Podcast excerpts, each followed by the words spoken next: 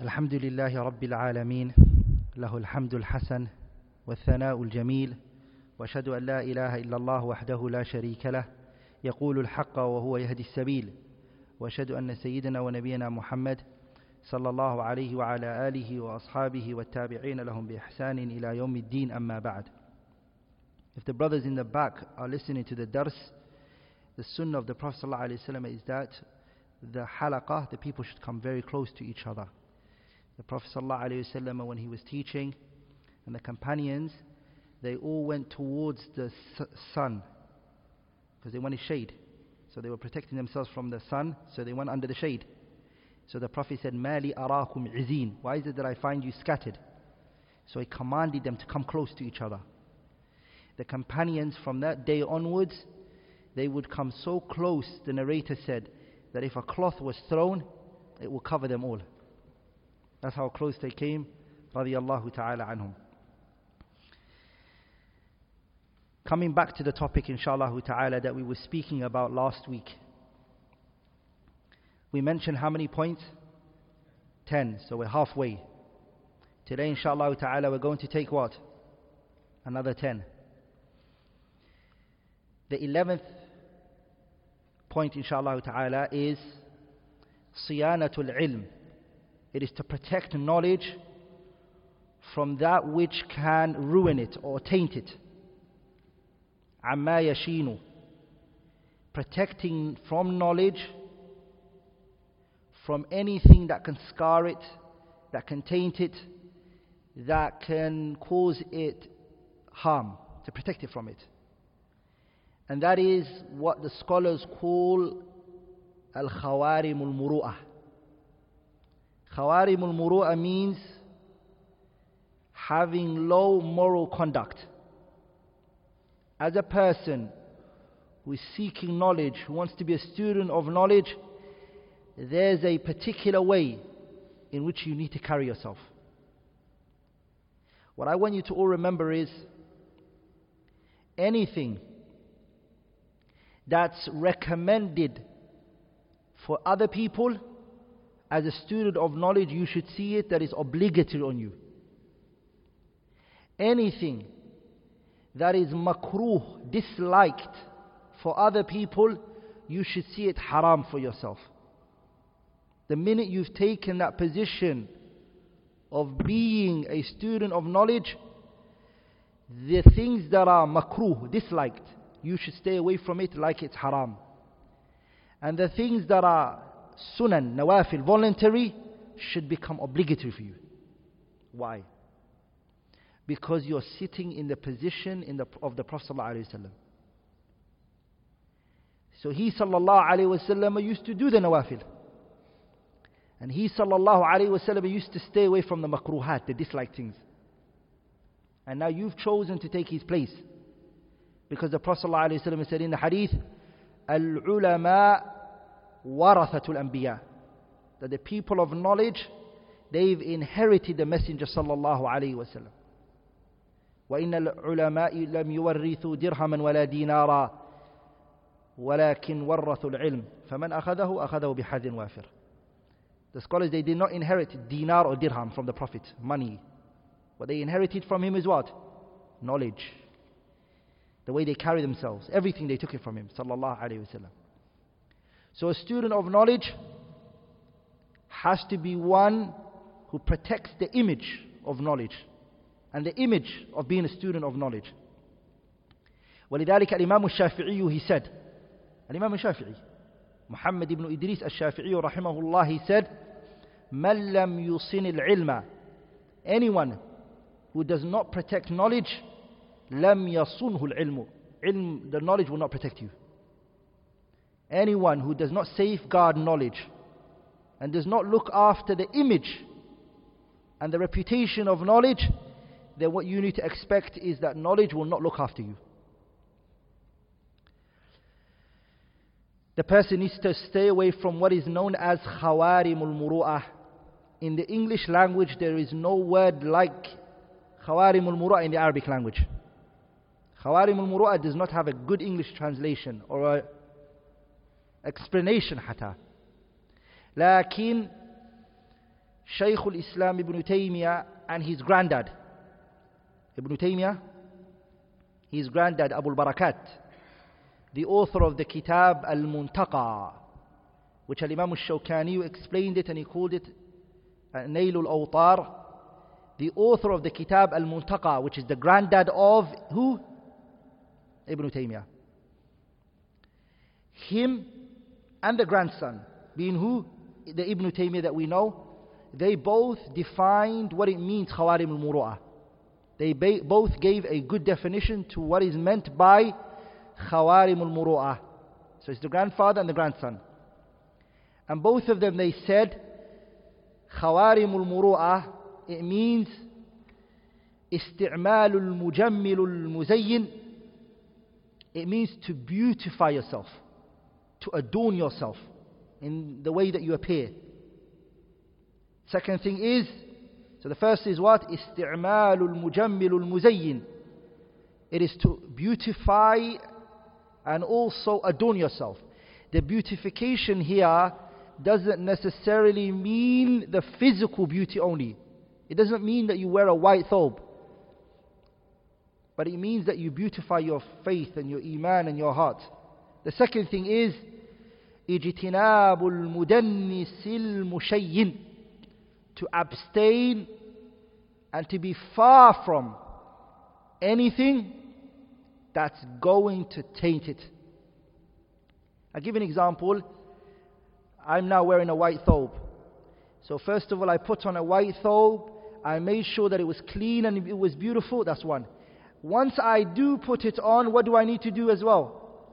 Make sure that I don't walk or I don't go or come in contact with anything that could taint it. Correct? That is exactly how the person should be if he wants to look after his khawarim al Are we all together, brothers? Now I'm going to give you examples of khawarim al examples that the ulama stated. From them is halqul lihyati, shaving your beard. The ulama, shaving your beard, all of it. They listed it as part of khawarim al-muru'ah. Scholars, they said this. From them is Ibn Hajar al-Haytami, rahimahullah. Ibn Hajar al-Haytami, bitta. He's from the fuqaha al-Shafi'iyah. He's from the great Shafi'i jurists. He added it that shaving your beard, all of it, shaving it, that is from the Khawarim al-Muru'ah. Ibn Abidin from the Hanafi scholars, he also added it to the Khawarim al-Muru'ah. So a student of knowledge, la, let alone a Muslim. Also, what is mentioned to be part of Khawarim al-Muru'ah for a student of knowledge is iltifatu fi tariq. A student of knowledge looking around on the street while he's walking, he's looking everywhere. This is Khawarim al-Muru'ah. This is what? It's khawarim al-muru'ah. While you're walking as a student of knowledge, you're looking around everywhere. This is something that a student of knowledge shouldn't do. Ibn Hisham al-Zuhri, the great scholar, the tabi'i, and Ibrahim al-Nakha'i, from the early scholars, both of them, Ibn Shihab al-Zuhri, Muhammad ibn Shihab al-Zuhri, and Ibrahim al-Nakha'i, rahimahullah, both of them, they said this is khawarim al-muru'ah a student of knowledge, walking on the street, looking everywhere. ولذلك the scholars they used to say, like Shaykh al-Islam ibn Taymiyyah and ibn Rajab and ibn Qayyim, they mention that looking at things that are unnecessary is speaking that which is unnecessary. The way that is unnecessary, من حسن الإسلام المرء ترك ما لا يعنيه. To not speak about that which doesn't concern you is the same way that you should not look at that which does not concern you. So some people they come to somebody's house and they look at everything. And they tell you about your house that which you never saw about your own house. When did you buy this? When did you get this? A student of knowledge doesn't look at that. He only focuses on that which concerns him. So you have to understand a student of knowledge doesn't waste time on things that are unnecessary. Even in his looks, they are registered for him. Why am I going to look there? Is it benefiting me? No, I shouldn't do it. So iltifat fit tariq. Also, spreading your legs out in a place where people are gathered without any reason. If you've got a problem, you need to spread your leg out. Maybe that's something else. But spreading your legs out, fi majma'in nas in a gathering where people are and there is no necessary need for it. Scholars have considered it to be from the Khawarim al-Muru'ah, from them being Abu Bakr al-Tartushi min al-A'immati al-Malikiyah. Abu Bakr al-Tartushi rahimahullah, he considered it to be what? From the great A'immatul Malikiyah. Abu Muhammad ibn Qudamat al-Maqdisi, he considered it to be from the what? Khawarim al-Muru'ah. And also Abu al-Wafa ibn Aqil. All three of them, what did they, min al-Hanabila, what did they consider it to be? They considered it to be from the Khawarim al-Muru'ah. That a person, a student of knowledge to stay away from. Also, what are from the Khawarim al-Muru'ah is Suhbatul Aradil wal Fusaqi. Becoming friends with, hanging around with people who are nothing. Aradil, low ranked people. Fasiq A person who is a fasiq.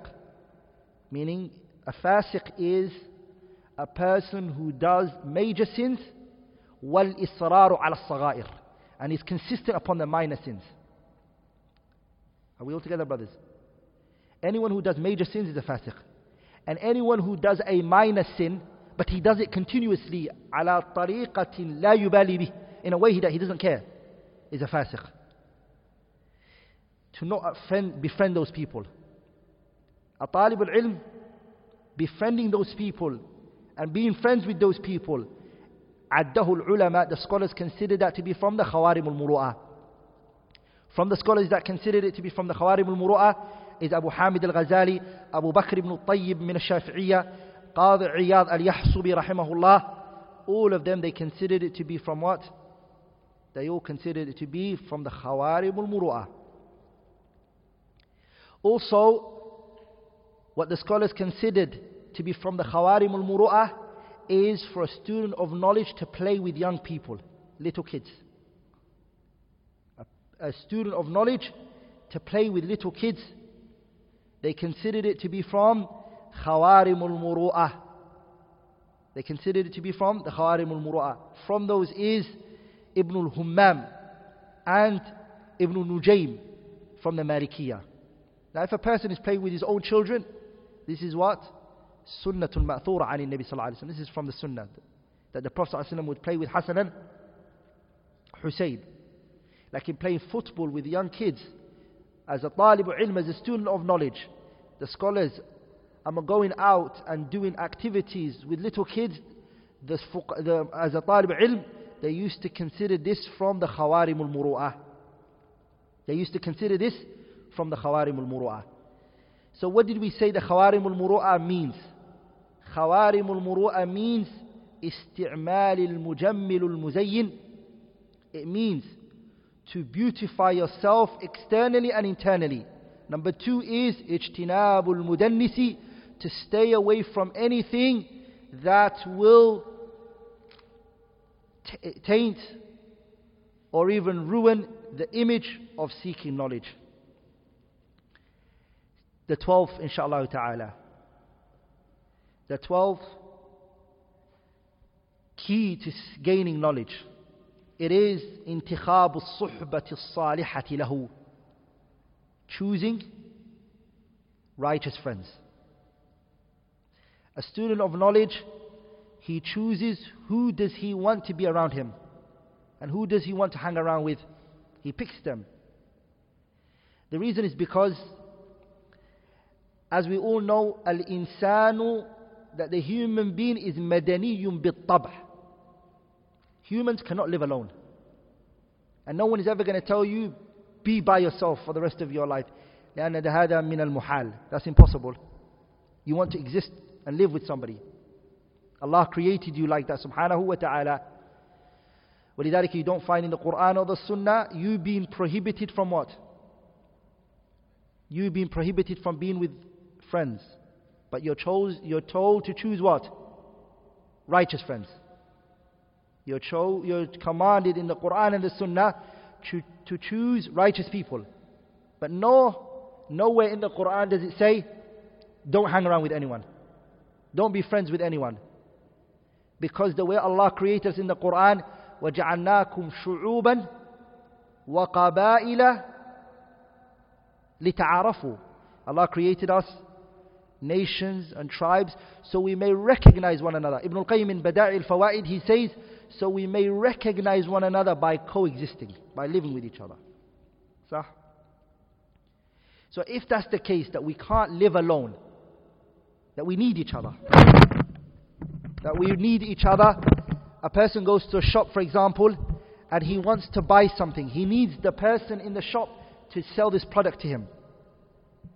And the one in the shop wants the money that's in your hand.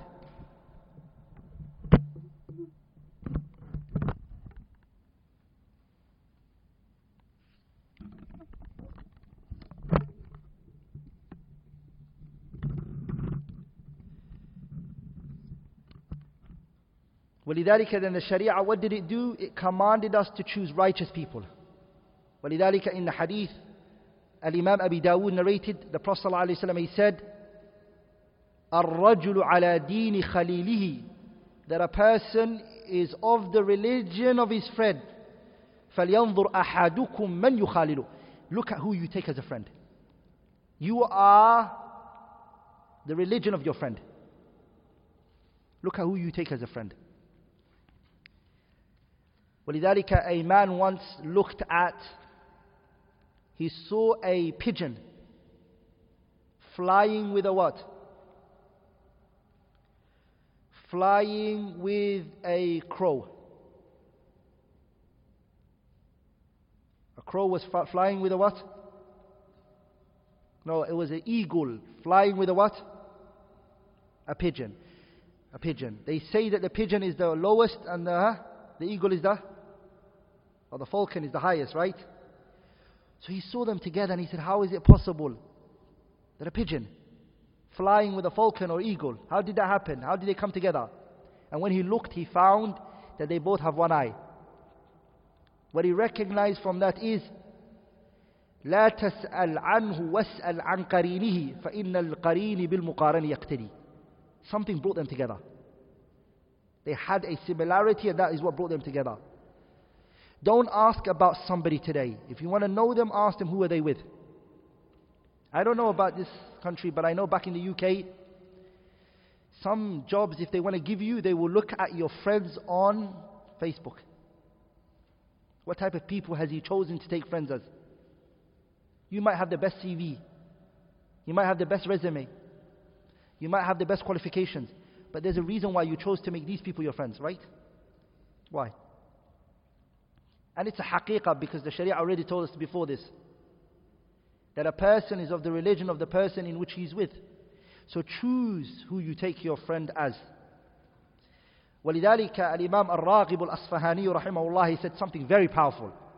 Look at this statement. He said, ليس إعداء الجليس لجليسه بمقاله وفعاله فقط. Do not think to yourself that a friend can affect another friend of his. A person can affect another person just by his speech and actions. Don't think that a person can affect you only by their speech and their actions. He said, "Bel bin ilay." Just by looking at somebody can affect you. Don't think to yourself that somebody can affect you and make you change your mind and your perspective in life by them talking to you or seeing their actions. Some people, by just seeing them, they make you become either attached to the dunya or detached from the dunya. Have you not seen people like that?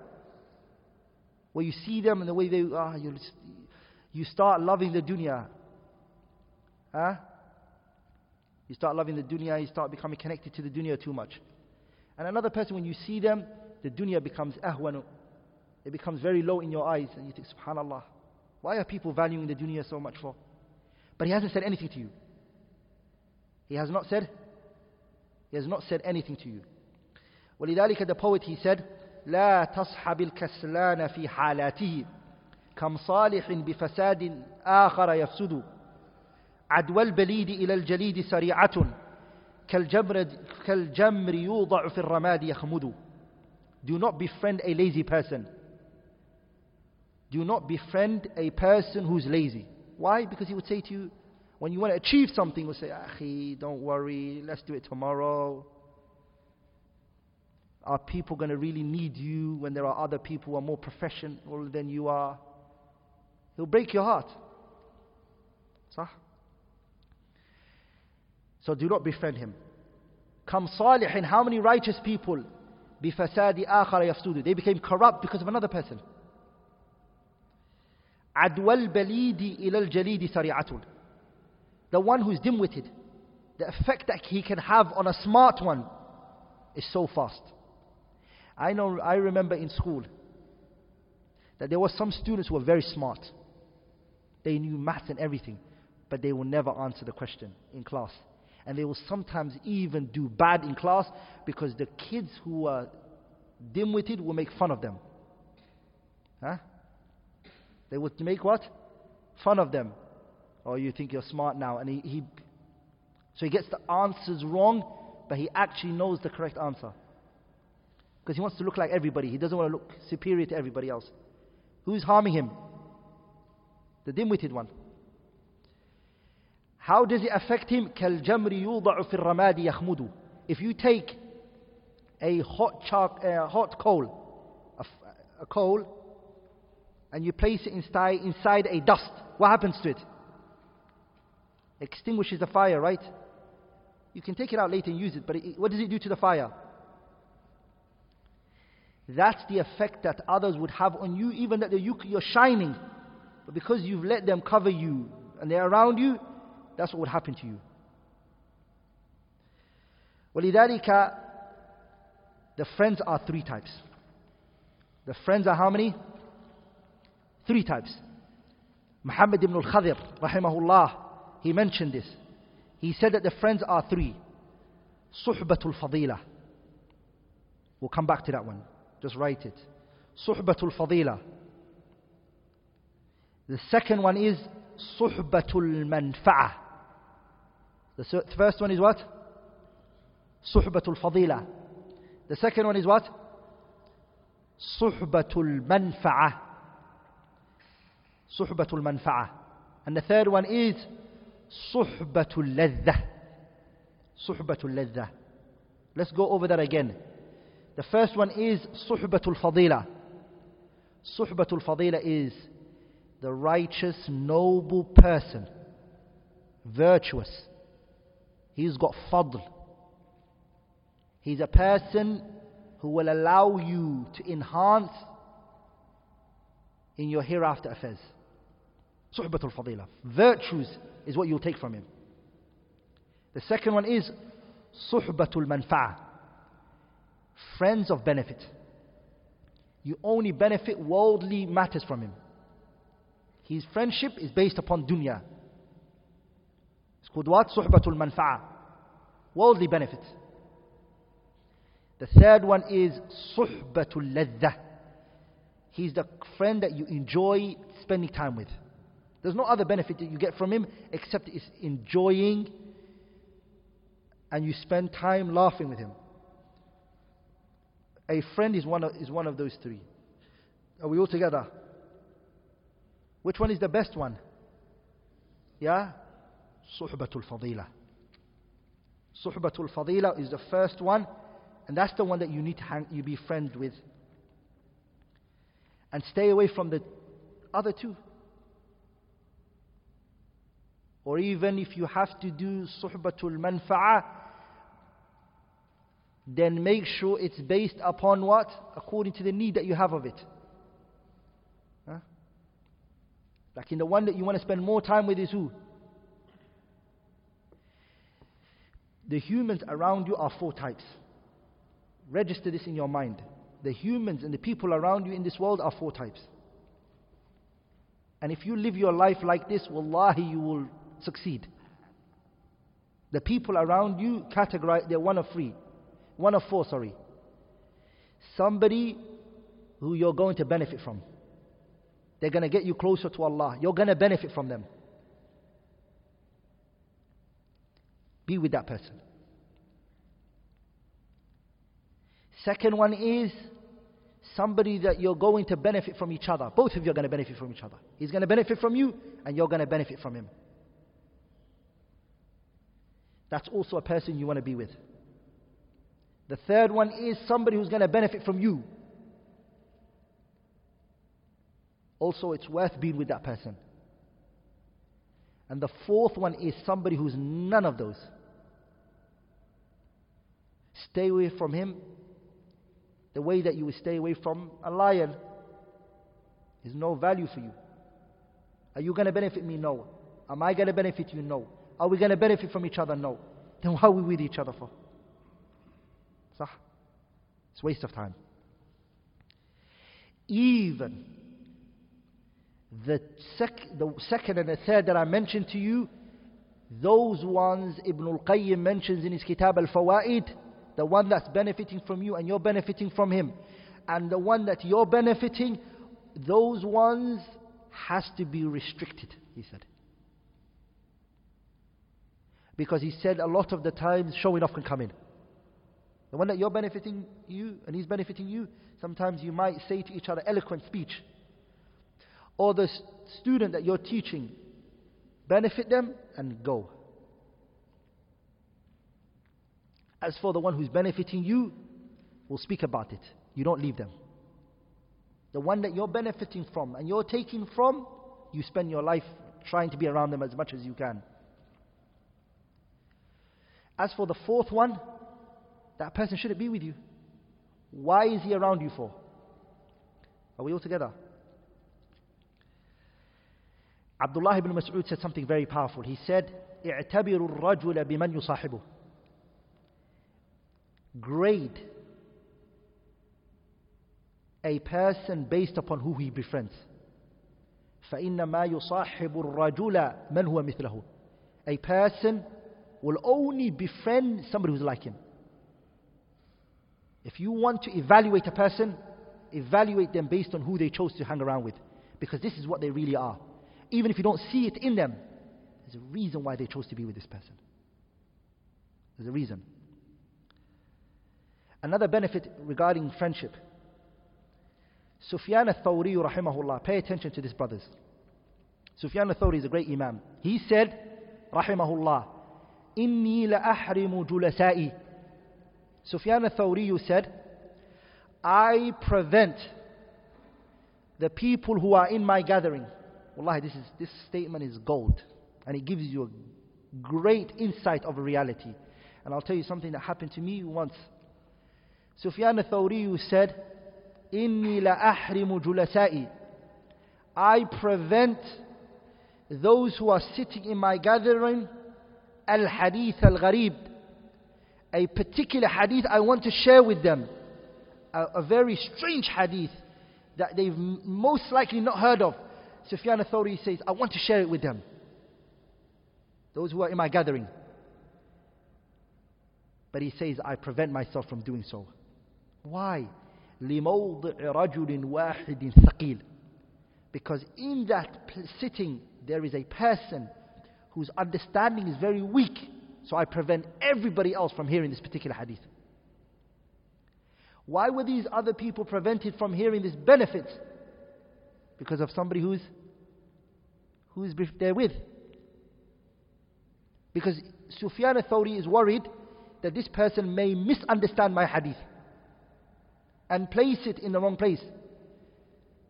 As Abdullah ibn Mas'ud and Ali ibn Abi Talib said, حدثوا الناس بما يعرفون تريدون أن يكذب الله ورسوله Tell the people that which they can understand. Do you want them to disbelieve in Allah and the Messenger? لست بمحدث قوما حديثا لم تبلغ عقولهم إلا كان لبعضهم فتنة That you tell the people what they can comprehend. Or some situations, what will happen? The people will disbelieve in Allah and His Messenger because their minds and hearts can't even comprehend this particular hadith that you're talking about. صح? But here come to the point of Sufyan al-Thawri. He's saying, I'm worried about this particular individual who's in the gathering, so I prevent the rest from them. But if they were alone, would they have heard of this particular hadith? Would they? Would, would he have shared it with them? That's what happens. I remember one time I was in a particular, I went to visit a particular sheikh. Are we all together? And when we visited the sheikh and we wanted to ask the sheikh a question, one brother who was with us did something that was bad manners. The way he sat and the way, and the sheikh chose not to answer the question. He said, I don't want to answer it. Huh? I do not want to answer the question, and he, we lost the opportunity of our question being answered because of a person who was with us. ولذلك this is what it does that being with somebody who's not righteous or noble, you get prevented from a lot of things. So choose wisely who you want to be around you. This is an indication of what you're like. Number 13. بذل الجهد في تحفظ العلم والمذاكرة به والسؤال عنه. In this one, we're going to speak about three fundamental things in taking knowledge. Three fundamental things when you want to take knowledge. What is it? تحفظ العلم memorizing. Number one. Two, مذاكرته revising.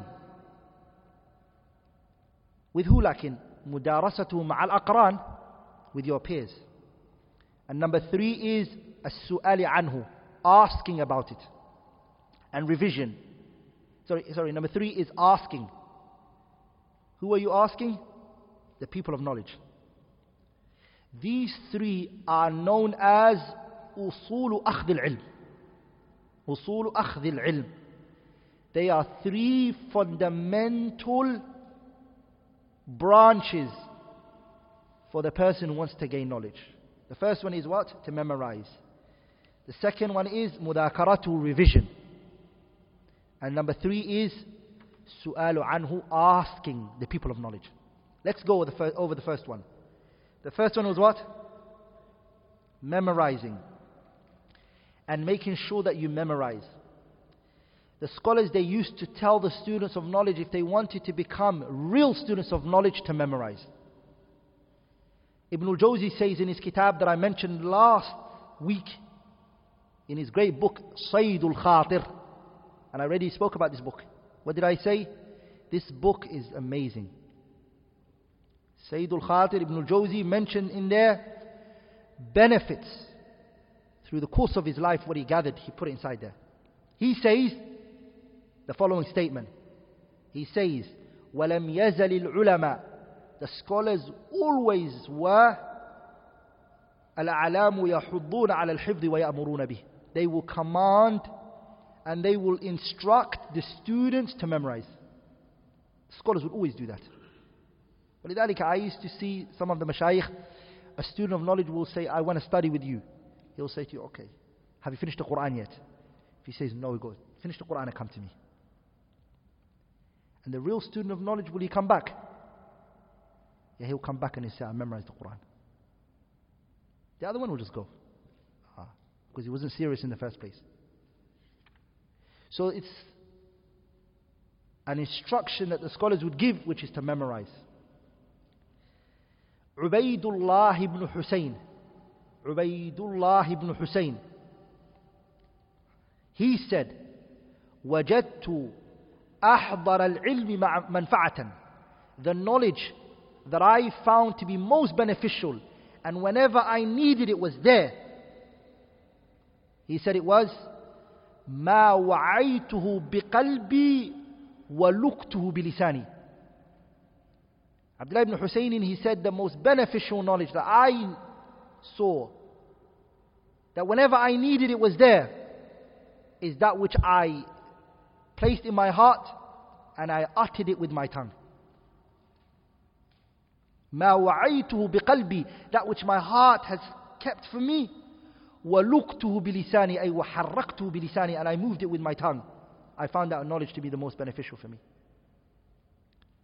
ولذلك قال شيخ شيوخنا our sheikh that taught me their sheikh Muhammad ibn Salih al-Uthaymin because I never met Ibn al-Uthaymin I met his students Sheikh Muhammad ibn Salih al-Uthaymeen rahimahullah, he said the following. What did he say? He said, حفظنا قليلا, we memorized little. وقرأنا كثيرا, but we read a lot. فانتفعنا بما حفظنا أكثر من, من انتفاعنا بما قرأنا. But we benefited more from what we memorized than that which we read. Sheikh ibn Uthaymeen, what did he say? حفظنا قليلا وقرأنا كثيرا.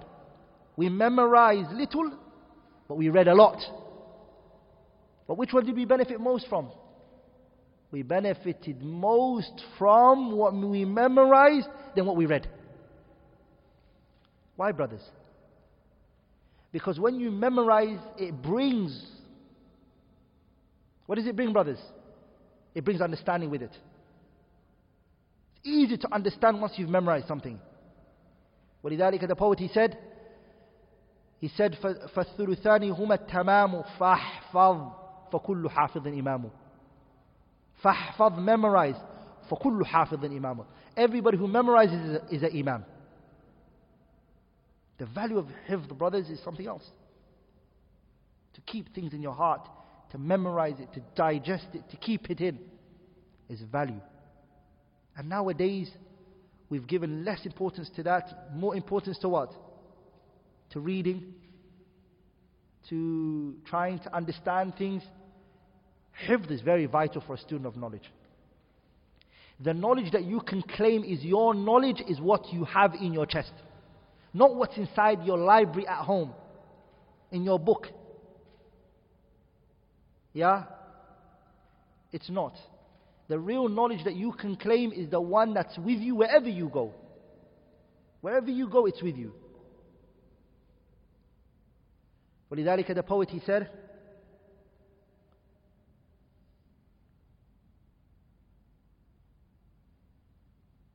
He says, وَبَعْدُ فَجْ... I don't remember it now, Allah.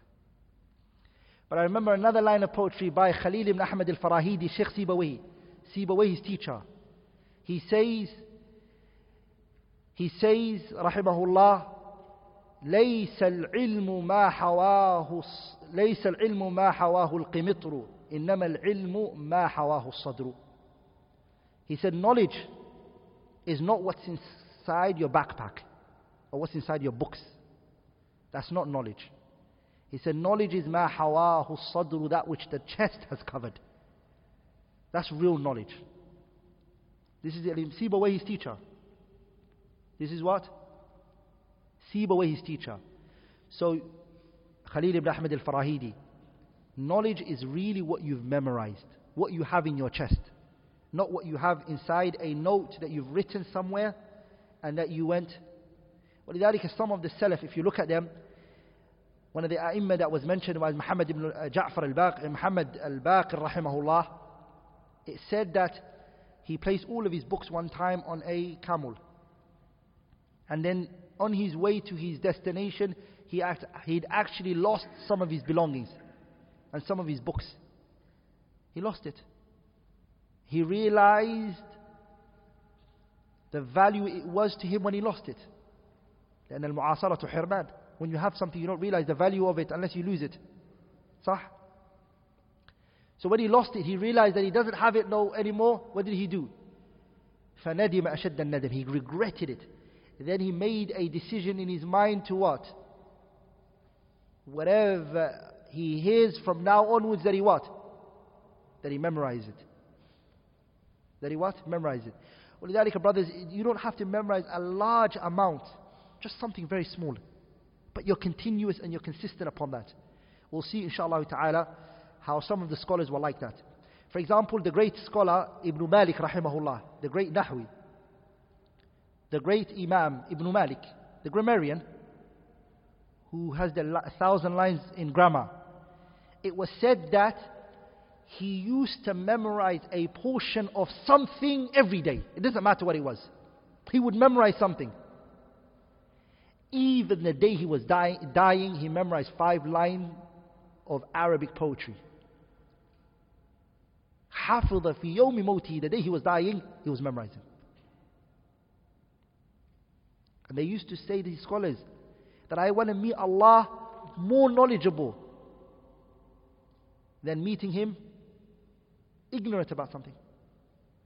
So he memorized fiyomi moti the day, the day in which he was dying. So it doesn't have to that you memorize volumes of information. No, it's not. The second thing, what did we say was hifd, and second was what? I remember the poetry now. The poetry that I was looking for, I remembered it now. He says, لن تكن حافظا واعيا فجمعك للكتب لا ينفعه تحضر بالجهل في مجلس وكتبك وكتبك في البيت مستودع He says لن تكن حافظا واعيا You're never going to be a scholar Never are you going to be somebody who's going to understand لن تكن حافظا واعيا وجمعك للكتب لا ينفعه And you gathering all of these books are not beneficial تحضر بالجهل في مجلس You come to a gathering with no knowledge وكتبك في البيت مستودع But your real knowledge is inside the books at home Then you're never going to be a scholar like that ولذلك sometimes it happens to us because we don't memorize as much as we should do. So sometimes we get caught and a person asks us a mas'ala, says, what's the ruling in this issue? And we say, oh, if only you caught me while I was in my library. And we hope to be in our library at that particular moment. That's not really knowledge. They said about Ibn Hazm, Ibn Hazm al-Zahiri. Ibn? Ibn Hazm al-Zahiri. Ibn Hazm was a very was a very tough person. They said, if Allah saves you from two things, Allah has saved you. If Allah has saved you from two things, Allah has saved you. From the sword of Hajjaj ibn Yusuf and the tongue of um, Ibn Hazm. It was hard. Hajjaj would kill the people, and Ibn Hazm would what? He would criticize people harsh. He was a very harsh person. He said about Imam al-Tirmidhi, he's majhul. Who knows him? That's what he said about Tirmidhi. He was a very harsh person, Ibn Hazm. So some people hated Ibn Hazm. ولذلك him and Abu Walid al-Baji, they went at each other, back and forth. And Abu Walid al-Baji's way that he, dealt, he dealt with Ibn Hazm was soft. Like Ibn Hazm was harsh. And so whenever he would respond to him, he would respond harsh. And so Abu Walid said to him, Excuse me, for I learnt under a what? Under a candle. Because Abu Walid was poor the way he grew up. He said, Excuse me and forgive me for the way I am dealing with this issue because when I grew up, I grew, I, I, I studied under a candle that uh, the whole family have to share. And Ibn Hazm, his father was a minister and he's from a rich family. And he didn't go through faqr and poverty, Ibn Hazm. He responded back and he said, Well, as for me, I learnt under pearls and jewels, and huh? that's how I grew up. So excuse me for the way I talk. But it was very harsh. So some people, they took his works and they burnt his books. Ibn Hazm. When he heard that they were burning his books and his works, he said, Let them burn it. Everything I wrote, I memorized it. I could rewrite it exactly the way I wrote it. And he was capable of doing that. He was what? He was capable of rewriting his own works the way he did it. Are we all together, brothers? That's knowledge. That's ilm. That is what? That is what knowledge is. And that is what it means to have the knowledge that is. Before I move on to the revision one, I want to mention what will help you memorize. Brothers, there are two things that bring memory in. And they are the two strongest factors. There are many things like in these are the two strongest factors that will help you memorize. The first one is al-ainu, your eyes. What do I mean, what, what do I mean by eyes? What I mean by that is imda'ul basar. Running your eyes over what you're memorizing. It's important that when you're trying to memorize the Quran, or if you're trying to memorize a book, you look at it continuously. Looking at something it makes it go in. You, visualizing things is very important. العين إمضاء البصر في المحفوظ running your eyes over it continuously and consistently ولذلك some of us who memorize the Quran what do we do when, we, when, when we're reading the Quran we can actually see the page moving right you can see the page turning over when you're reading the page right are we all together brothers you know the mushaf is it beginning is it in the middle is it the bottom sahih because you've looked at it like that so much those people who've memorized the Quran like that, when they find another mushaf, it's problem, right? You want this specific mushaf, right? Because the vision is very important. The second thing is al-udhun. Al-udhun means what, brothers? Your ears. What do I mean by ears here? Is biraf sawti that when you're memorizing, you raise your voice. Some people are trying to memorize the Quran and they're not even, their lips are not moving. When you're reading Quran, you need to raise your voice. And you need to be able to hear yourself. Very important. I would advise you to record yourself. Record yourself on your phone and listen to it. You will listen to yourself more than you would listen to anybody else's recitation. True or false? Huh? If you record yourself, and you heard somebody playing your record, you'll stop everything and say, hey, sah? Isn't that true? You would. It's good because you focus more on your own voice. So record yourself and listen to yourself later How you read it, what you said, how you pronounced this. Those two will help you memorize. The second point regarding this chapter was what? Mudakaratu. What was it? Revision.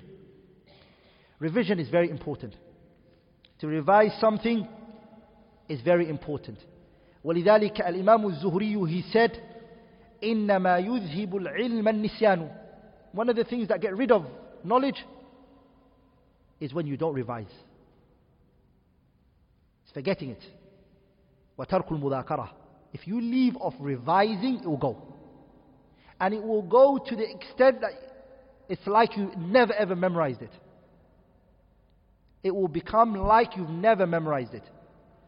So, what do you need? You need to make sure that you revise and go over it. Sometimes it's actually harder to revise than to memorize it the first time. ولذلك you need to organize your time. What do you need to do? Organize your time to revise what you've already memorized. The Quran, the Sahabas, they had a, they had a, a way to memorize it. Every seven days they would finish the Quran. Or they would finish it twice a month, or every 15 days, or some of them even every three days. 10 juz every day. The person will start from Surah to Baqarah, and they will take it to وَعَلَمُوا أَنَّ مَا غَنِمْتُمْ in Surah Al-Anfal. That's the first 10. Second day, the person will start from وَعَلَمُوا أَنَّ مَا غَنِمْتُمْ to Surah An-Naml فَمَا كَانَ جَوَابَ قَوْمِهِ Second. Then the person will take it from مَا كَانَ جَوَابَ قَوْمِهِ until Surah An-Nas and the person finished the Quran in three days. Ten days, ten juz every day, that's how it goes. Every three days, what would you do? You finish the Quran and you start again and you start again. That's the best if you can do. If not, then make it seven. How do you do it seven? The first day, you do three. What do you do? Three. Baqarah, Ali Imran, and Nisa. That's the first day. Seven days you finish the Quran like that. The next second day, what do you do? Five. The day after that, what do you do? Seven. The day after that, eleven. And then when you reach 13, it will be Surah Qaf. You reach Surah Qaf. Qaf until Nas is all of it. Ten, seven, uh, ten, no, seven days you finish the Quran. This was the tahzeeb of the Sahabas. This is how the Sahabas would do it. They will go 3, 5, 7, 9, 11, 13 would be where? It'll be the end of Surah Al-Hujurat, the beginning of Surah Al Qaf. Qaf, until Surah Al-Nas, the person will finish the Quran. Seven days you finish the Kitab of Allah. This is organizing your revision. The third thing, brothers, that's a foundation of gaining knowledge is as-su'alu anil ilmi, asking the people of knowledge. Questioning the people of knowledge. A student of knowledge, do you know what you have with you? You have a book, a little book, where you write all the questions that come to your mind. Wherever you are.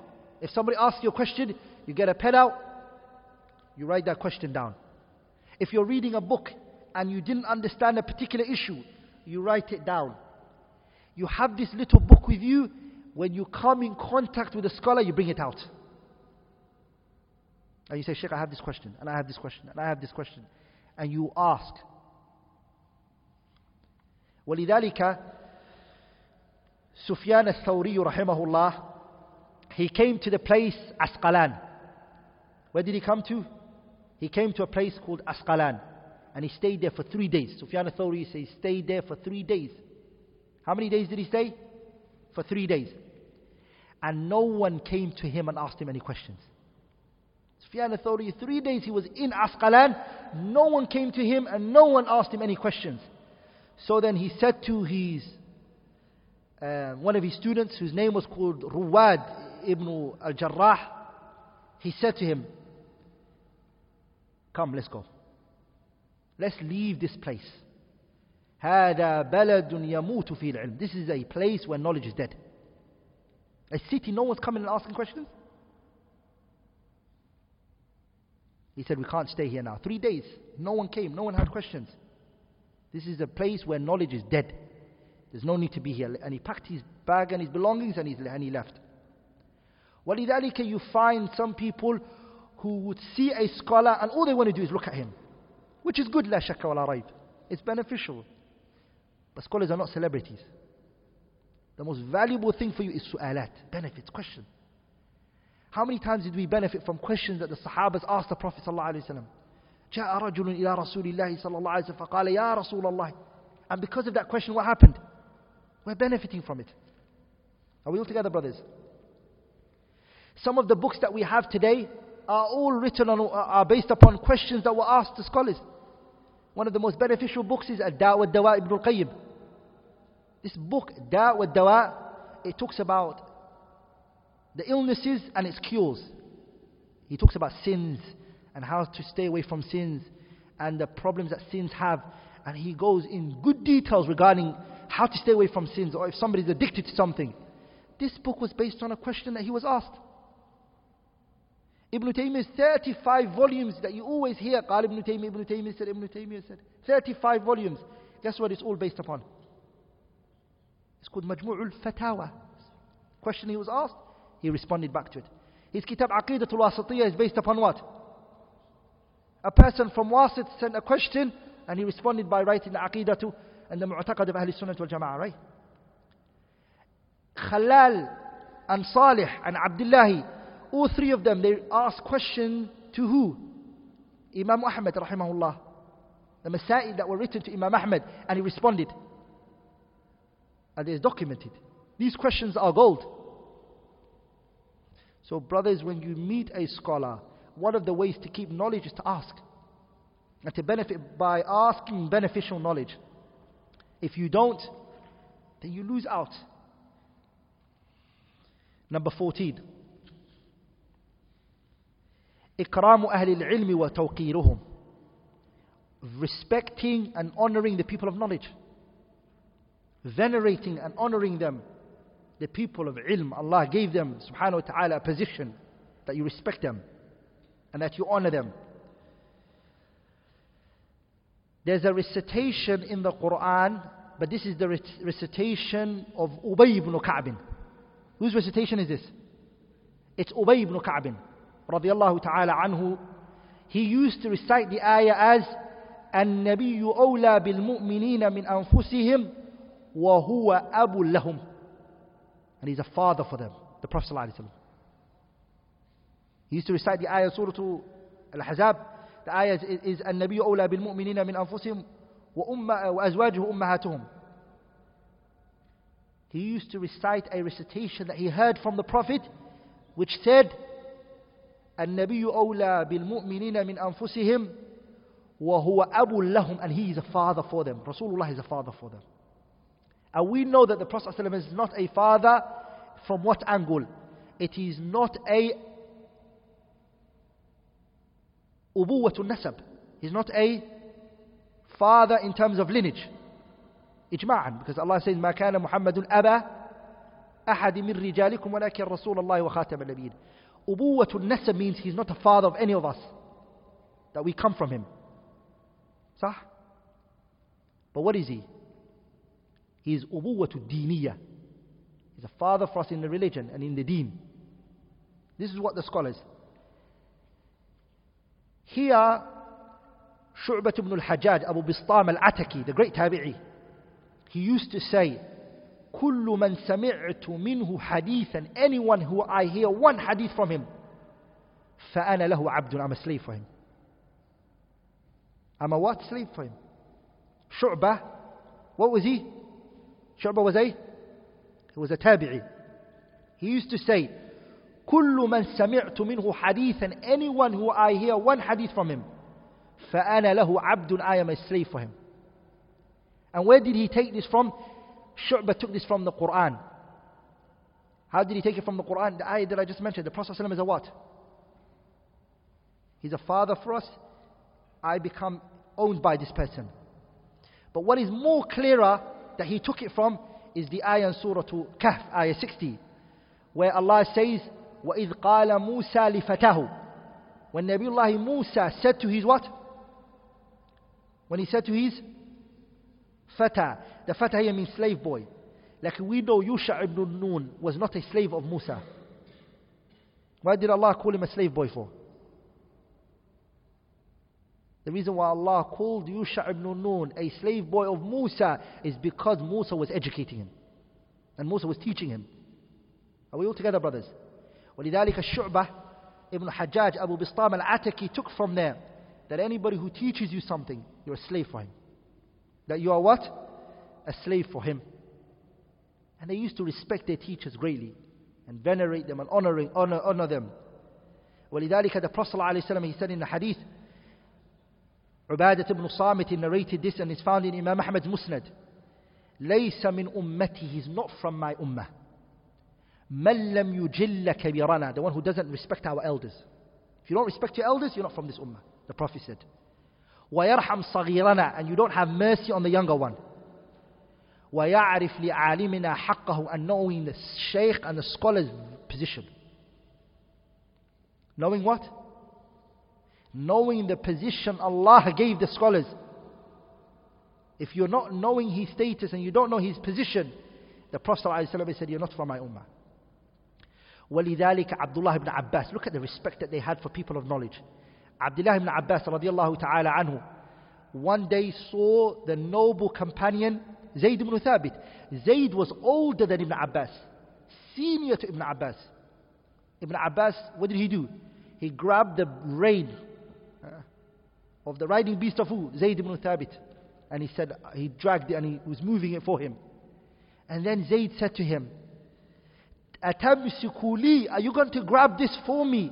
وأنت ابن عم رسول الله And you're the Prophet's cousin? You are the Prophet's cousin. Look what he said to him. Ibn Abbas, look what he responded by saying. He said, Inna we hakada nasna'u bil ulama. This is what we do for the scholars. What did Abdullah ibn Abbas say? This is what we do for the scholars. I was reading the other day, it was amazing because I'm, i was trying to gather some benefits regarding Hajj.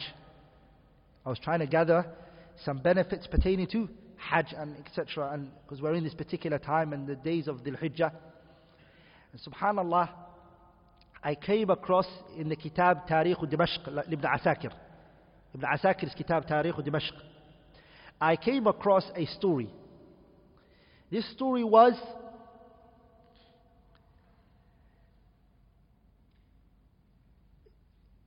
a man in the city of in Mecca in Mecca saw a group of people So a group of people were, were crowded somewhere. And Mecca is always crowded, especially in the Mawasim al-Hajj, in the times of Hajj. So the people, they heard a man saying to the people, أوسعوا للشيخ أوسعوا للشيخ Give space to the Shaykh, give space to the Shaykh.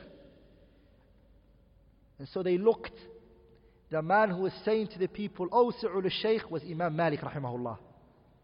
Who was it? Al-Imam Malik. And the man who was on the riding beast was Al Imam al Awza'i. And the one who was holding the rope was Sufyan al Thawri. Three of them are the A'imma of their city, of their, of their region. Imam Malik is what? Imam Ahli? Ahli Medina. Awza'i is the Imam Ahli Sham. And Sufyan al Thawri is the Imam Ahli Iraq. Are we all together? But look at Imam Malik saying to the people, Oh, si'u للشيخ He's saying space for the sheikh. And what is he saying? What is uh, Sufyan al-Thawri doing? He's holding the rein and the rope for who's Awza'i? Respecting him. Trying to move it and maneuver it in the direction that he doesn't go into the crowd. That's how they were towards each other. ولذلك when Imam al-Shafi'i rahimahullah cried and he read the lines of poetry that I, he said, أحب الصالحين ولست منهم. I love the righteous people, but I'm not from them. I'm, I love the righteous people, but I'm not from them. When Shafi'i cried and he made these lines of poetry, Imam Ahmad ibn Hanbal responded from him and he said to him, Rather, you are from the righteous people. And because of you, inshallah, they're going to find intercession to Jannah. Ahmad responded to him in the lines of poetry that Shafi'i made. Ahmad responded to him in respect. That's how they were towards each other. ولذلك Ibn Hazm, he transmitted a ijma' that we have to respect the scholars. And today, if you look at it, this issue of venerating and respecting the scholars has become very low.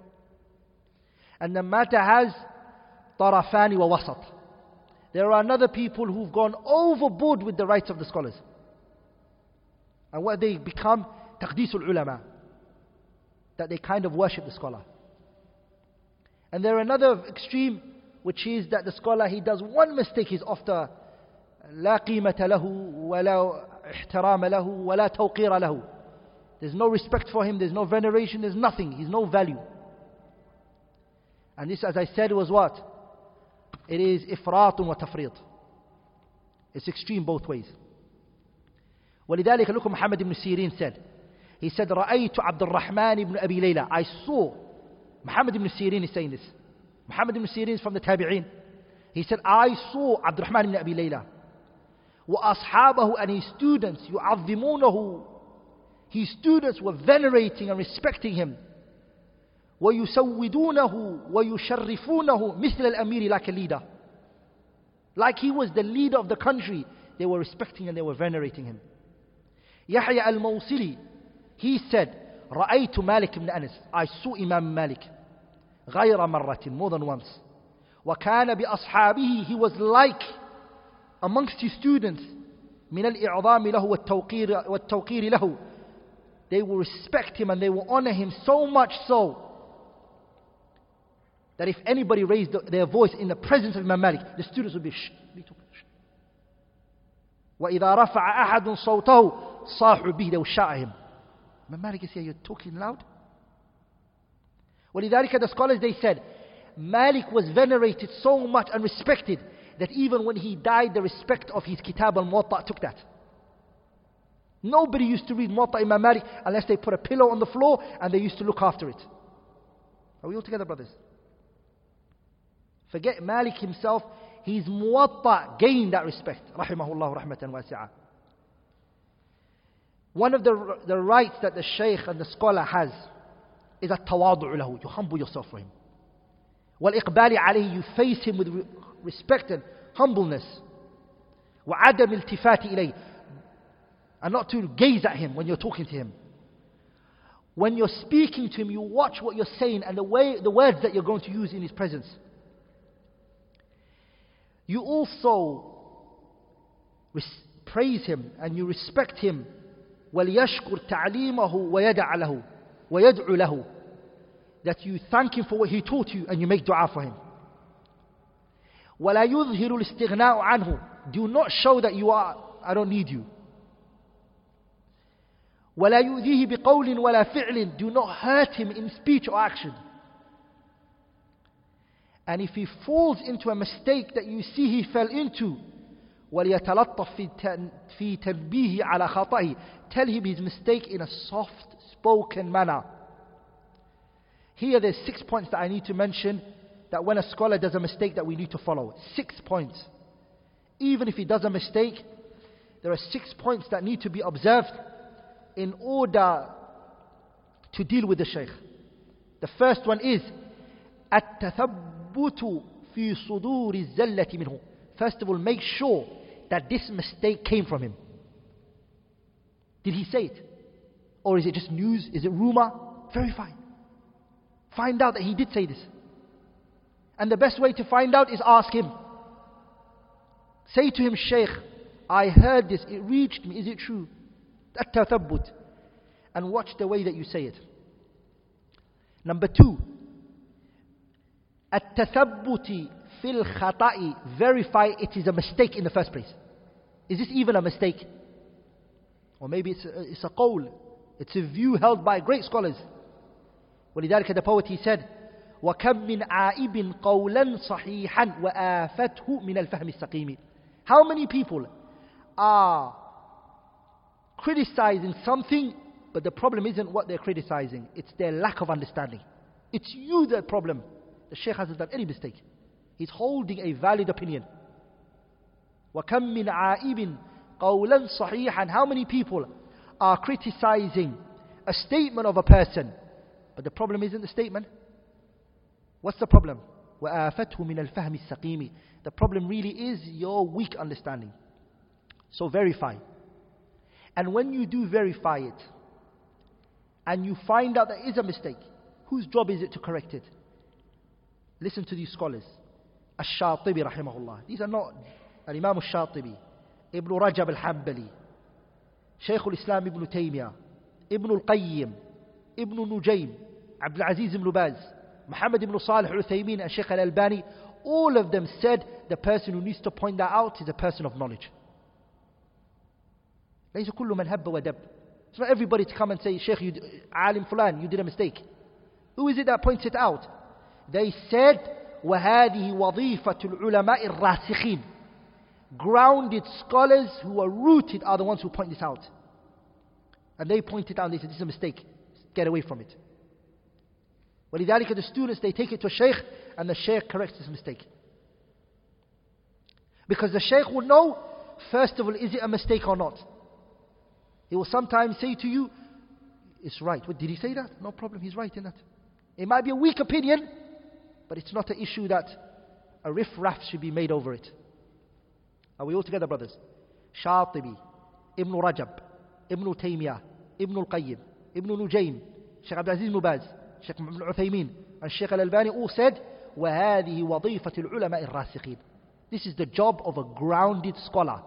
It's his job to uh, correct and to say this is right and wrong. Rahimahullah. Rahimahumullah. Number three, when a scholar does a mistake, we have to stay away from that mistake. ترك اتباع فيها. We shouldn't follow him in the mistake that he did. We should not follow him in the mistake that he's done. We should not follow him in his mistake. Because the haqq of Allah takes precedence of the haqq of the shaykh. As the scholars they say, حق الحق أعظم من حق الخلق. The haqq of Allah is greater than the haqq of the creation. We don't follow him in that mistake. Number four, التماس العذر له بتأويل سائق. We look for excuses for him. We say, maybe he didn't come across this hadith. Maybe he didn't, this was wrong. We find, we look for excuses for him. If that sheikh is dead, if the alim had passed away and we've not seen him, we give excuses for him. Especially the fact that Allah Azza wa Jalla said, the fact that the Messenger sallallahu alayhi wa said that the scholar is either between two rewards or what? One. The scholar always relieves with a reward. It's either one or If he gets it wrong, what does he get?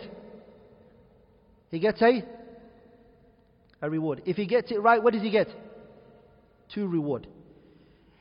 This scholar is given excuses. بتأويل سائغ as long as it can take an interpretation like him. Are we all together, brothers? As long as it can take an interpretation, we'll give it to him. Number five, بذل النصح له بلطف وسر لا بعنف وتشهير. Advice is given to him privately. A private. Number five is what? A private advice is given to him. He'd sit him down. Sheikh, did you know this mistake occurred? Did you know what you said? This was wrong. لا بعنف وتشهير. We have to learn the difference between advising and what? Shaming. ولذلك ابن رجب at his time when he saw that the people couldn't tell the difference between the two, he authored a book called he authored a book called الفرق بين النصيحة والتعيير the difference between advising and shaming.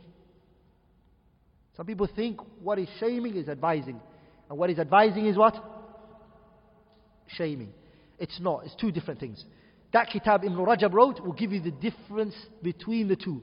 When are you truly advising and when are you actually shaming this person? ولذلك الإمام الشافعي said, anyone who advises me in public, I will not take it from them. هذا إمام الشافعي رحمه الله تعالى. You say it to me in public, I won't take it. Because you haven't advised me. You shame me. But if you tell me privately, what would I do? I will take it. ولذلك the question is, do you want this person to be, do you want this person to correct themselves? Or do you want to humiliate this person? That's the question that a person should ask himself. What is your ultimate goal? You want this person to correct himself and the situation to be rectified, correct? Then you take the best way to deal with the issue. Last but not least, the sixth point is حفظ جناحه. If he's a person of ilm and he was known for khair and good, then look after his honor. Look after his position that Allah gave him subhanahu wa ta'ala.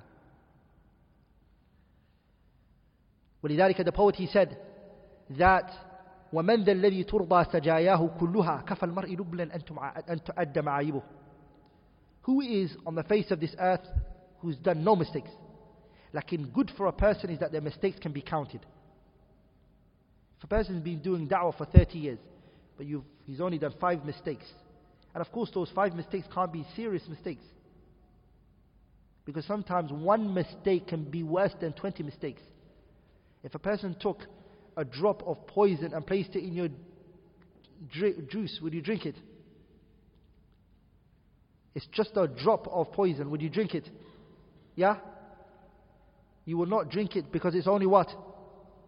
It's only a? Serious, it's one drop. What is it? It's one drop.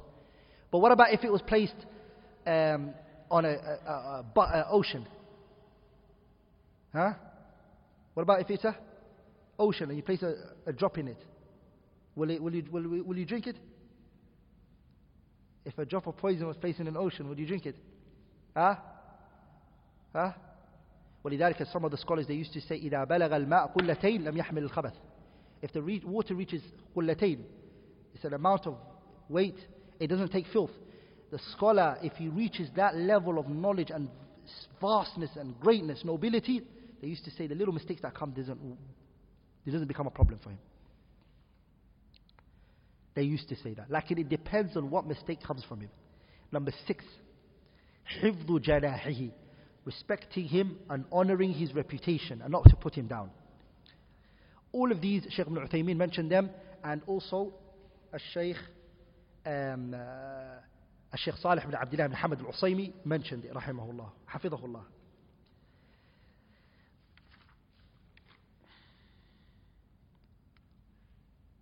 I think we should stop there, inshallah ta'ala, even that we should have done five, but we'll do the other six all together next week, inshallah ta'ala. Anything which I have said that was wrong or incorrect is from me, shaitan, and Allah and His Messenger are free from it. سبحانك اللهم بحمدك أشهد أن لا إله إلا الله أستغفرك وأتوب إليه. Any questions? Any questions?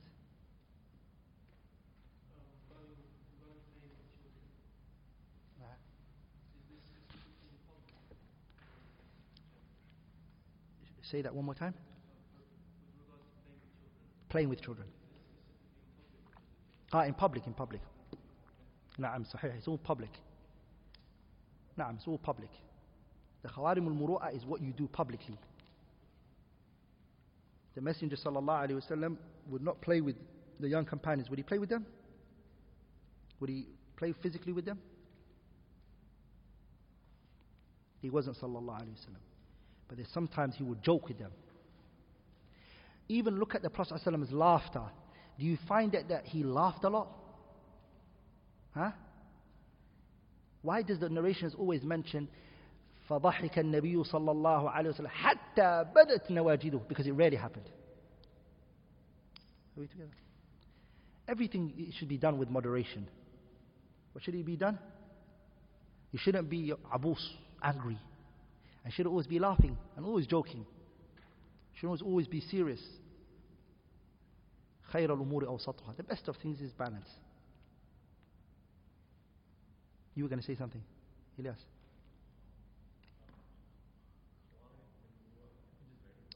خوارم المروءة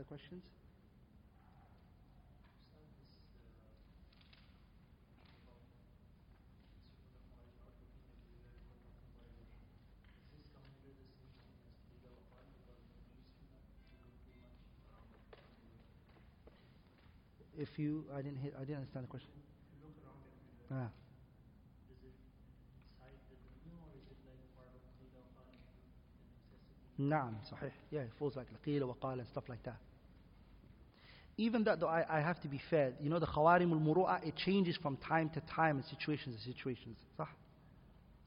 Like, for example, uh, Abu al-Wafa ibn Aqil, rahimahullah ta'ala, and others, they said that the khawarim al muru'ah is based upon what? It's based upon a particular land. For example, in India, they might see something to be khawarim al muru'ah, but in the UK, it might be normal. Like, for example, the time of the Salaf, what would they see as khawarim al-muru'ah if a person ate on the on the street and they drank on the street? Sah? So they would look down at that person. Some scholars they would not take hadith from that person because they saw him drinking, walking. They would never take. ولذلك Imam al-Bukhari went to a man and he, he saw him calling his riding beast. And so he said, what are, you, what are you trying to give to him? And he showed him, he showed him his hand. He said, I've got nothing in there. I'm just trying to bring it close. And he said, when, you, when he comes to you, what do you give it? He said, I don't give it nothing. I just grab it. He said, ah, you're lying to the animal, huh? So they, he went and he said, I don't want to take hadith from you. Are you with me, brothers? Some of them, they stopped taking knowledge of hadith from a person who wrote their some of the Aymat Salaf, wallahi brothers, look at wara, wara. Do you know what the word wara means?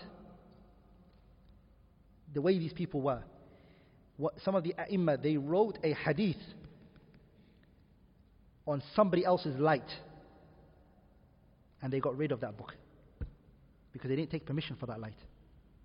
Are you with me, brothers? Are you with me? Somebody else's candle, you used it to write, but you didn't take permission from them because the light was so big that everybody else could use it. But you did not take permission for it they would get rid of that hadith and what they wrote because they got it through a wrong way. Abdullah Mubarak, he took a pen from a person and he went to Medina. When he reached there, he realized that he had somebody's pen. He went back to give it to them. These people were udul. They were, their integrity was high. Their nobility was so high. That's how our religion got protected. People like that.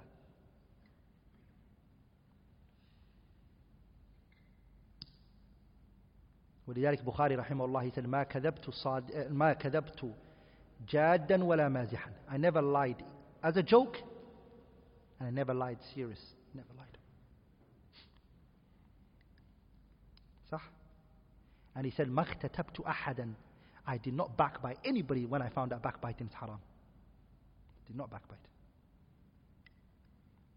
I was reading the biography of Imam al-Nawawi rahimahullah a couple of weeks back. And I always wondered why did Imam al-Nawawi his books are all over the place? You know this book he's wrote written what's it called 40 40 hadith. Do you know he wasn't the first to write 40 hadith? Before him Ajurri came before him many people wrote. And I'm not belittling what he done rahimahullah ta'ala but to compiling just 40 hadith in one book it's not a hard job. But why did Allah save this particular book? From all of the other 40 books that are written. Till today, scholars write 40 hadiths on eh, mm, topics, different topics. 40 on knowledge, 40 on staying away from zina, 40 of the honoring the blood of the Muslims. 40 hadith is common, everybody does it. No one knows it, no one's book is like Nawawi's kitab. True or false? The reason is because of ikhlas sincerity. It goes far. It will go far. There are scholars who wrote books and their books just perished. لكن نووي رحمه الله بإخلاصه with his ikhlas and his wara. You know Imam al-Nawawi lived in Damascus.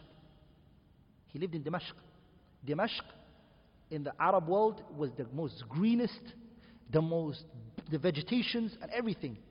رحلة الشتاء والصيف Mecca used to receive the vegetation and the crops of Damascus.